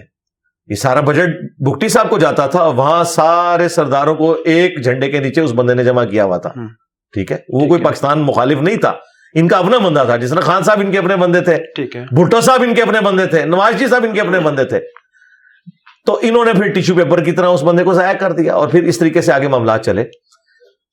اب یہ جو مسنگ پرسن کا ایشو ہے خواہ وہ مسنگ پرسن بلوچ ہوں یا پی ٹی آئی کے ہوں یا کسی مذہبی جماعت کے ہوں تمام کو عدالت کے سامنے پروڈیوس ہونا چاہیے۔ یہ تو ہمارے آئین میں لکھا ہوا ہے۔ اور میں اسی بات کی تصدیق کرتا ہوں۔ رہا یہ مسئلہ کہ اگر ان میں کوئی دہشت گرد ہیں تو انہیں سزائیں ہونی چاہیے لیکن عدالت کے تھرو۔ عدالت میں ثابت ہو۔ اور اگر ثابت نہیں ہو سکتا تو اسلام کی روح سے آپ کسی کو سزا نہیں دے سکتے جس کو آپ مجرم ثابت نہ کر سکیں۔ لیکن اب اس میں میں آخری بات کروں گا کہ اس وقت مسنگ پرسنز کا جو مسئلہ خصوصاً پی ٹی آئی کی طرف سے اٹھایا گیا ہے۔ ہم ان سے پوچھیں گے کیونکہ ہم پوچھنے میں حق و جانب ہے اس وقت وہ حامد میر صاحب کی بھی تعریفیں کر رہے ہیں۔ وہ صحافی جن کے وی لاگس دیکھ کے لوگ مجھے گالیاں نکالتے تھے۔ اس زمانے میں جب میں حامد میر صاحب کو سپورٹ کرتا تھا۔ آج سے نہیں جب ان پہ کاترانہ حملہ ہوا تھا اس زمانے سے۔ تو پی ٹی اے والے جب ابھی عمران خان صاحب وزیر اعظم بھی نہیں بنے ہوئے تھے۔ میں اس وقت بھی حامد میر صاحب کی اچھی چیزوں کی تعریف کرتا تھا۔ تو پی ٹی اے والے تو چونکہ ان کو تو وہ کہانی کرائی گئی تھی نا اب تو دوسرے ونگ میں چلے گئے۔ اب ان کے جو سب سے بڑا یوٹیوبر اس حوالے سے تھا، وہ کہہ رہا جی میں نے جتنے وی لاس کیے حامد میر صاحب کے خلاف میں وہ ڈیلیٹ کر دوں گا، مجھے وہ زبان نہیں استعمال کرنی چاہیے تھی۔ تو اس وقت جو اس لیگیسی کو آگے لے کے چل رہے ہیں نا بلوچوں والی، تو ہم ان سے کہیں گے کہ آپ کے جو پرائم منسٹر صاحب تھے نا، انہوں نے اختر مینگل کو اپنی حکومت میں پی ٹی آئی کی شامل ہی اس بنیاد پہ کیا تھا کہ میں مسنگ پرسن کا مسئلہ حل کرواؤں گا۔ منظور پشتین کے دھرنوں میں جا کے وہ بیٹھتے تھے، لیکن کسی سے کوئی اپنا مسئلہ حل نہیں کروا سکے۔ جب وہ وزیر اعظم سے اترے ہیں، اب پی ٹی اے جو ہے وہ بلوچیوں کے حق میں بول رہی ہے۔ جب یہ حکومت میں تھے، اس وقت کیا کر رہے تھے؟ اس وقت تو عمران ریاض خان صاحب بھی کہہ رہے تھے، کچھ نہ کچھ تو کیا ہے کہ بلوچی اٹھائے گئے۔ ویڈیوز تو ہانٹ کر رہی ہیں، اگرچہ انہوں نے معافی مانگ لی ہے۔ لیکن اس وقت ایڈ فیول ٹو فائر ان لوگوں نے کیا۔ اب یہ لوگ اگر فوج کے خلاف بولتے ہیں نا، تو ہمیں یہ وسوسے آتے ہیں کہ کیا یہ بلوچیوں کے حق میں بول رہے ہیں؟ یا دشمن کا دشمن دوست ہوتا ہے، اس چکر میں بول رہے ہیں۔ یہ وسوسہ آئے گا، نیچرل چیز ہے۔ یہ اینٹی فوج بیانیے کی وجہ سے بلوچیوں کے حق میں بول رہے ہیں یہ واقعی یہ بلوچیوں کے حق میں یہ نہ ہو کل کو فوج گود لے لے خان صاحب کو پھر یہ بلوچیوں کے خلاف ویلاگ بنانا شروع کر دیں۔ یہ تو جب وقت آئے گا تو بتائے گا۔ ہم مرل حسن زن رکھتے ہیں کہ معافی مانگ لی بہت اچھی بات ہے۔ تو ان کو حقوق ملنے چاہیے بالکل ملنے چاہیے ٹھیک ہے۔ تھوڑی بریک کر لیں ابھی؟ ہاں جی مجھے تو کوئی نہیں۔ پانی دے دینا۔ ہاں بس بزل رہا ہوں ابھی۔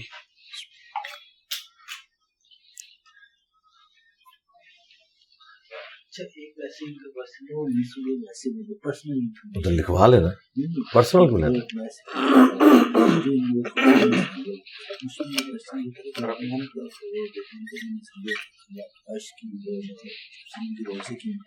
ہاں۔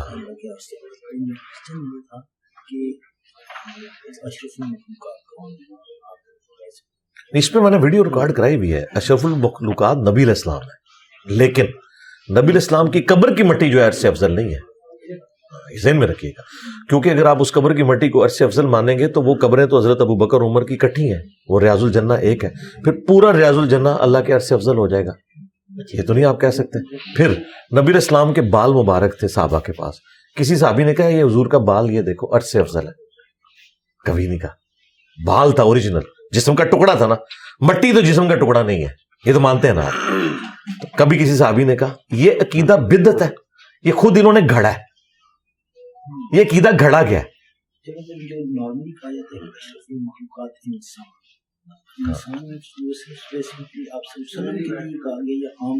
اشرف المخلوقات سے مراد یہ کہ جو اللہ تعالیٰ نے مخلوقات بنائی ہوئی ہے نا اسپیشیز کے طور پہ۔ ان میں انسان ایز اے اسپیشی لیکن کیا کسی کا عقیدہ ہے کہ کوئی صحابی حضرت جبرائیل سے افضل ہے؟ نہیں، جبرائیل تو نبی اسلام کے بھی استاد ہے۔ وہ فرشتوں کے رسول ہے ٹھیک ہے؟ ہاں۔ ظاہر ہے، یہ کون کہے گا؟ حضرت جبرائیل علیہ السلام۔ صحابہ کے نام سے افضل ہے حضرت جبرائیل پیغمبر ہے صحابہ غیر پیغمبر ہے حضرت جبرائیل فرشتوں کے پیغمبر ہے فرشتوں کا پیغمبر جو صحابہ سے تو افضل ہے۔ ہاں انسانوں کا پیغمبر، رسول اللہ، وہ فرشتوں کے پیغمبر سے افضل ہوگا۔ جس طرح عام انسان جو ہے وہ فرشتوں کے پیغمبروں سے افضل نہیں ہو سکتے۔ اشول المخلوقات ضرور ہے لیکن مرتبے میں ان سے افضل نہیں ہے ذہن میں رکھیں۔ حضرت جبرائیل نے سجدہ حضرت آدم کو کیا ہوا ہے، آپ کو نہیں کیا ہوا، مجھے نہیں کیا ہوا۔ ہاں یہ ذہن میں رکھیں۔ کیا کہہ رہے ہیں؟ آپ مجھ سے بات کریں۔ کیا؟ وہ سر میں کہہ رہا تھا کہ جمعے والے دن ہم دو فرض تو وہ جو چار فرض ہیں وہ چھوڑنے کا حکم ہے۔ کون سے چار فرض والے چار چھوڑنے۔ کیا چھوڑنے کا حکم؟ جی جی۔ اجماع ہے اس کے اوپر۔ حکم تو ہم بعد میں دکھائیں گے۔ یہ تو تب ہم بات کریں گے جب امت میں کسی کا عقیدہ ہو کہ جمعے کے دن زور بھی پڑھنی ہوتی ہے۔ پھر ہم آپ کو بتائیں گے۔ بخاری مسلم میں حدیثیں ہیں کہ جس نے جمعہ پڑھنا ہے زور کی نماز نہیں ہوگی۔ اور جو گاؤں کے لوگ ہیں وہ زور پڑھیں گے وہ جمعہ نہیں پڑھیں گے۔ ہاں اس میں تو اختلاف ہی نہیں یہ یاد رکھیے گا۔ جو دلیل ہے وہ اس وقت دی جاتی ہے جب دو رائے ہوں۔ اگر آپ مجھے کہیں اس کی کوئی دلیل ہے کہ خانہ کعبے کی طرف منہ کر کے نماز پڑھنی چاہیے، میں کہوں ضرورت ہی نہیں، سارے پڑھتے ہیں۔ کون ہے جو کہتا ہے نہیں پڑھنا؟ دلیل بھی ہے، لیکن دلیل کی ضرورت نہیں ہے۔ ٹھیک ہو گیا؟ دلیل ہمیشہ اختلاف پہ ہوتی ہے۔ کیا ہو گیا؟ عثمان بھائی تو کچھ جھوٹا تو نہیں پلا گیا آج؟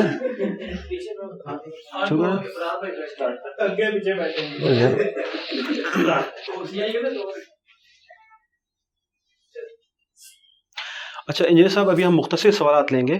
یہ بتائیے کہ پاکستان کے لیے سب سے بہترین نظام کون سا ہے؟ جمہوری نظام آپ کی نظر میں بہتر ہے یا صدارتی نظام آ جائے تو زیادہ اچھا ہے؟ یہ صدارتی نظام تو نقصان دہ ہو جائے گا کیونکہ یہ جس کی گڈی چاہیں گے چڑھا دیں گے۔ تو میرے خیال ہے جو یہ نظام ہے اسی نظام کی بنیاد کے اوپر یہ سارے معاملات سٹارٹ میں کیے گئے۔ محمد علی جناح بھی اسی نظام کو سپورٹ کرتے تھے۔ یہ بہتر سسٹم ہے۔ صدارتی نظام کا تجربہ تو کئی بار ہو چکا ہے۔ صدر پاکستان مشرف صاحب بھی رہے ہیں ضیاء الحق صاحب بھی رہے ہیں اور ایوب صاحب بھی رہے ہیں۔ کیا انہوں نے کر لیا؟ وہ آپ کے سامنے تو مشرف صاحب نے تو بلدیاتی نظام دیا آپ کو پورے پاکستان۔ بلدیاتی نظام مشرف صاحب نے نہیں دیا۔ وہ پہلے سے تھا۔ انہوں نے بلدیاتی الیکشن کروائے تھے جو سسٹم موجود تھا۔ اسے وہ آگے لے کے چلے۔ انہوں نے خود سے تو کچھ نہیں لیکن انفراسٹرکچر تو بلدیاتی نظام میں انہوں نے کھڑا کیا نا۔ نہیں وہ پہلے کا تھا بھائی۔ بلدیا کے کیا مشرف صاحب سے پہلے بلدیاتی الیکشن نہیں ہوتے تھے۔ ہم لوگ 1992 میں میٹرک میں تھے اس وقت بھی بلدیا کے الیکشن ہوتے تھے اور باقاعدہ سارے کام ہوتے تھے۔ مشرف صاحب نے کہاں سے آگے کیا ہے۔ مشرف صاحب نے اس کو آگے چلایا۔ ہے اب کہ نہیں مشرف صاحب نے دو ہزار آٹھ کے الیکشن کروا دیے تو الیکشن پہلے نہیں ہوتے تھے۔ پہلے بھی ہوتے تھے۔ ٹھیک ہے۔ اچھا پاپا جانی کی یاد آتی ہے آپ کو؟ کون سے۔ باپا جانی۔ ہاں۔ یاد کیا؟ ہم انہیں دیکھتے رہتے ہیں۔ آئے جی۔ دن ویڈیوز میں دیکھتے ہیں میمز میں دیکھتے ہیں انجوائے کرتے ہیں۔ اچھا مفتی تقی عثمانی صاحب اور مولانا طارق جمیل صاحب جو ہیں یہ دونوں بھی بابو میں شامل ہیں یا یہ تھوڑے ہٹ کے ماڈریٹ لوگ ہیں؟ ماڈریٹ ہے لیکن ہم۔ ظاہر ہے کہ اس کیج کو توڑ نہیں سکے۔ ٹھیک ہے۔ ہاں جی۔ پاکستان کے تین بڑے محسن کون ہیں آپ کی نظر میں؟ تین بڑے محسن پہلے نمبر کے اوپر تو محمد علی جناح ہے اس میں۔ کوئی شک نہیں ہے۔ ٹھیک ہے۔ ڈاکٹر اقبال کا یہاں پہ ذکر کرنا اس اعتبار سے بنتا ہے کہ انہوں نے انیشلی محمد علی جناح کو موٹیویٹ کیا اور پاکستان لے کر آئے۔ دوسرے نمبر۔ پہ وہ ہیں۔ اور تیسرے نمبر پہ اگر کوئی ہے تو میں سمجھتا ہوں ڈاکٹر عبد القدیر۔ ٹھیک ہے۔ ان کی بہت بڑی کنٹریبیوشن ہے۔ انہوں نے اپنی جان پہ کھیل کے مسلمانوں کو یہ ٹیکنالوجی جو سینٹریفیوج والی تھی یہ ایک حصہ ہے اٹامک بم کو بنانے کا۔ اس کے علاوہ بھی کئی سٹیجز ہیں اس میں اٹامک انرجی کے باقی لوگوں کی بھی کنٹریبیوشن ہے لیکن سب سے مشکل سٹیج یہی تھی۔ اور وہ ایک بندے کو کریڈٹ جاتا ہے وہ ڈاکٹر عبد القدیر ہے ٹھیک ہے۔ تو ابھی جو موجودہ پاکستان کے جو بڑے سائنسدان ہیں ان کی کیا کنٹریبیوشن ہے؟ ان کی بھی ہے ڈاکٹر سمر مبارک مان۔ صاحب کی بھی ہے۔ سارا میزائل سسٹم وہی لے کے چلے۔ ہیں۔ اور اس میں آپ مشرف صاحب کی کنٹریبیوشن کہہ سکتے ہیں انہوں نے نیس کام کا ادارہ بنایا اور فری ہینڈ دیا ڈاکٹر سمر مبارک مان صاحب کو۔ اگرچہ نواز شریف صاحب ان کو آگے فرنٹ پہ لے کے آئے تھے سمر مبارک صاحب کو لیکن مشرف صاحب نے ان کے ساتھ اس اعتبار سے کوئی دشمنی نہیں نبھائی کہ یہ نواز شریف صاحب ان کو آگے لے کے آئے انہوں نے ان کو اس طریقے سے سپورٹ کیا اور بڑے اچھے طریقے سے وہ لے گئے آج کی عدالتیں آزاد ہیں آپ کی نظر میں عدالتیں دیکھیں بعض معاملات کے اندر تو آزاد ہیں۔ خصوصاً بڑی جو عدالتیں۔ لیکن جہاں پولیٹیکل ڈیسیجن اس طرح کے ہوتے ہیں۔ تو قاضی صاحب کے بارے میں تو میں سمجھتا ہوں ان کے کسی فیصلے کے اوپر کوئی ٹیکنیکل گراؤنڈز کے اوپر بات کرے جذباتی نہیں۔ ٹیکنیکل گراؤنڈز کے اوپر۔ تو میرا خیال ہے ابھی تک تو جو ڈیسیجن ان کے سامنے آ رہے ہیں آپ مجھے بتائیے یہ جرت کیا وہ جج کر سکے جن کو یہ لوگ کہتے تھے بڑے اپ رائٹ ہیں یہ لوگ سے مراد ہے وہ لوگ کہ جو اس سسٹم کے بینیفیشری تھے یعنی پی ٹی آئی کی گورنمنٹ۔ ان میں سے کسی کی جرت ہوئی ہے کہ مشرف والے کیس کو اس طریقے سے لگائے انہوں نے تو الٹا اس کو سسپینڈ کروا دیا تھا۔ تو قاضی صاحب کی جرت ہے۔ جو لوگ کہتے ہیں جی قاضی صاحب فوج کے بندے ہیں اور فوج ان کے پیچھے کھڑی ہوئی ہے۔ تو فوج آپ کیا سمجھتے ہیں؟ خوش ہے اس فیصلے سے؟ وہ تو منصور علی خان نے بھی خود کہا کہ وہ ان میں بڑی تشویش پائی جاتی ہے کہ قاضی صاحب نے مشرف کی پھانسی کا فیصلہ بحال کیوں کیا۔ اور اب اس کا ریورس بھی کوئی نہیں ہونا۔ اس کے اوپر اپیل بھی نہیں ہو سکتی۔ یہ فائنل ڈیسیجن ہو چکا ہے۔ تو یہ آپ سمجھ لیں پاکستان کی ہسٹری میں چند بڑے فیصلوں میں سے ایک دلیرانہ فیصلہ ہے جو قاضی صاحب نے کیا جوڈیشل میں جا سکتا ہے نہیں نہیں نہیں جائے گا۔ وہ ہو گیا فائنل ہو گیا۔ وہ ریویو کے بعد یہ سب کچھ فائنل ہو گیا۔ وہ ڈیسیجن ہی غلط تھا۔ سپریم کورٹ کا جو بنایا ہوا بینچ تھا اس کو ہائی کورٹ اس طریقے سے ختم نہیں کر سکتی تھی۔ اسی کے بس تو یہ بندہ آیا تھا نا پھر سپریم کورٹ میں۔ اسی اسی فیصلے کا انعام اسے ملا تھا۔ جو اب جو استعفی دے کے بھاگ گیا۔ یہ دو جج وہ تھے جو یہ کہتے تھے کہ جی ان کے ماننے والے یوٹیوبر یہ کہا کرتے تھے کہ جی بڑے اپ رائٹ جج ہیں۔ تو آئے نا فیس کریں نا۔ قاضی اکیلے نے فوج پوری کو فیس کیا۔ پی ٹی اے کی ٹرولنگ کو فیس کیا۔ اپنے ججوں کی بدماشی کو فیس کیا۔ اکیلے بندے نے لڑ کے اپنا آپ منوایا نا۔ یہ کیوں بھاگ گئے ہیں؟ جہاد کریں نا۔ شہید ہو جائیں۔ آئے جیلوں میں جائیں نا۔ پھر قاضی کی ہمت ہے نا جی۔ تو اللہ نے اسے انعام بھی دیا۔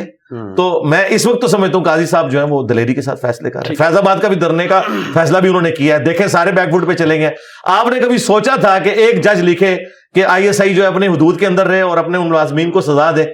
وہ سارے یہ چار سال نہیں فیصلہ لگا سکے۔ قاضی صاحب کو سزا ہی فیض آباد دھرنے کے فیصلے کی ملی ہے۔ آتے ہی انہوں نے لگایا کہ نہیں لگایا؟ ہوں۔ قاضی صاحب کی تو دلیری کی مثالیں ہیں۔ یہ جن ججوں کو کہتے ہیں بڑے دلیر ہیں ان کی کوئی ایک مثال بتائیں۔ وہ سب اپنی پرسنل گینز کے لیے کرتے رہے۔ ان کے محبوب جج بھی اور ان کے محبوب جرنیل بھی سب کچھ اپنے لیے کرتے رہے۔ ٹھیک ہے۔ ابھی ہم بالکل بزل راؤنڈ کی طرف جا رہے ہیں۔ یہ بتائیے کہ جو ریلیجیس جو انفلوئنسرز ہیں آپ نے ان کو ریٹ کرنا ہے اور ون ٹو تھری کر کے نہیں بتانا، بلکہ آپ جیسے یہ بتانا ہے کہ آپ کس سے زیادہ متاثر ہیں، جن کی دین کی خدمات بہت زیادہ ہیں ماشاء اللہ سے۔ مولانا مدودی ڈاکٹر اسرار، ڈاکٹر ذاکر نائک، احمد دیدات چاروں سے متاثر ہوں لیکن مدودی صاحب جیسا تو کوئی بھی نہیں ہے ان میں سے۔ ڈاکٹر طاہر القادری نصیر الدین نصیر صاحب اور الیاس قادر صاحب۔ میں چونکہ عقیدے کے اعتبار سے بات کروں تو پیر نصیر الدین صاحب کے عقائد چکے ان سب سے بہتر تھے اس لیے میں انہیں گریڈنگ میں پہلے نمبر کے اوپر لے کے آؤں گا۔ ٹھیک ہے۔ مولانا ساک مدنی ساحل ادیم اور نعمان علی خان۔ یار مولانا ساک کے ساتھ ان لوگوں کے نام آپ لے رہے ہیں مولانا ساک کدھر؟ یہ تو بچے بچونگڑے ہیں ان کے۔ ٹھیک ہے۔ طارق جمیل صاحب اور مفتی مسعود صاحب۔ دونوں اپنی جگہ مثال نہیں رکھتے۔ تارے جمیل صاحب جو ہیں وہ جنت کی باتیں کرتے ہیں اور مفتی صاحب جو لطیفے سناتے ہیں بہت اچھے ہوتے ہیں۔ ٹھیک ہے۔ ابھی ہم پولیٹیکل جو انفلوئنسر ہیں ان کی بات کرتے ہیں۔ عمران خان نواز شریف آصف علی زرداری۔ میرے خیال ہے سب سے زیادہ پاکستان کی ہسٹری میں اگر انفلوئنس کیا ہے نا کسی پولیٹیکل لیڈر نے ہاں۔ تو وہ عمران خان صاحب ہیں۔ ایون بھٹو صاحب کو پیچھے چھوڑ گئے سوشل میڈیا کی وجہ سے۔ ہاں آج اگر بھٹو صاحب ہوتے سوشل میڈیا ہوتا۔ تو ان سے بڑا کوئی انفلوئنسر نہیں تھا لیکن ان کے بعد اگر کوئی ہے خان صاحب ہیں اور خان صاحب انہیں پیچھے چھوڑ گئے۔ مولانا فضل الرحمان سراج الحق۔ سراج الحق صاحب کے ساتھ تو آپ کمپیئر نہ کریں ٹھیک فضل ہے۔ الرحمان صاحب کو لیکن فضل الرحمان صاحب باقیوں سے اگر آپ کمپیئر کریں تو بہت بہتر ہے۔ لیکن سراج الحق صاحب تو ماشاء اللہ ایک کریکٹر والے انسان ہیں۔ ابھی ہمارا بزل راؤنڈ ہے آپ کی عمر؟ عمر سیونٹی سیون کی میری پیدائش ہے تو forty six almost engineer Muhammad Ali Mirza کون ہے؟ کس اینگل سے آپ پوچھنا چاہ رہے ہیں آپ کی یعنی شخصیت کے اوپر آپ خود اگر دلیر آدمی ہے بس یہ آدمی ہے پاکستان میں طاقت کا اصل سر- سرچشمہ کون ہے؟ کون ہونا چاہیے کون ہے؟ فوج ہے اور کون ہے؟ فوج ہے اچھا۔ ہاں۔ ٹھیک ہے۔ میں یہی تو کہہ رہا تھا تھوڑی دیر پہلے کہ آپ بہت کھل کے بات کرتے ہیں۔ جی۔ بلوچستان میں سردار کس کے ساتھ ہیں؟ اس وقت جو سردار ہے جی۔ بلوچستان کے سردار جو ہے نا یہ کوئی قابل اعتماد نہیں ان کا کوئی پتہ نہیں چلتا کس وقت کس کے ساتھ ہوں۔ ان لوگوں نے پہلے نواز شریف صاحب کو اوپر لے کے آئے اس کے بعد زرداری صاحب نے حکومت الٹ دی۔ آج کل تو نون لیگ اور پیپلز پارٹی برابر برابر چل رہے ہیں یہ اب الیکشن کے بعد پتہ چلے گا کسے سپورٹ کریں گے۔ آخری بار یسو پنجو کب کھیلا آپ نے؟ مجھے تو یاد بھی نہیں یار کہیں بچپن میں کھیلا۔ کھیلا ہے؟ ہاں ہاں کیوں نہیں کھیلا؟ آپ کے پسندیدہ شاعر کون ہے شاعر میرے پسندیدہ یہ مشکل سوال ہو جائے گا۔ ویسے تو میں اگر لوگوں کا دل جیتنا چاہتا تو سیدھا ڈاکٹر اقبال کا نام لے دیتا۔ تو فیلڈ میں دیکھا جائے گا۔ میرا خیال ہے فیض احمد فیض صاحب کی شاعری جو ہے وہ ایکسٹرا ٹھیک ہے۔ پسندیدہ سینیٹر آپ کے؟ سینیٹر سراج الحق صاحب۔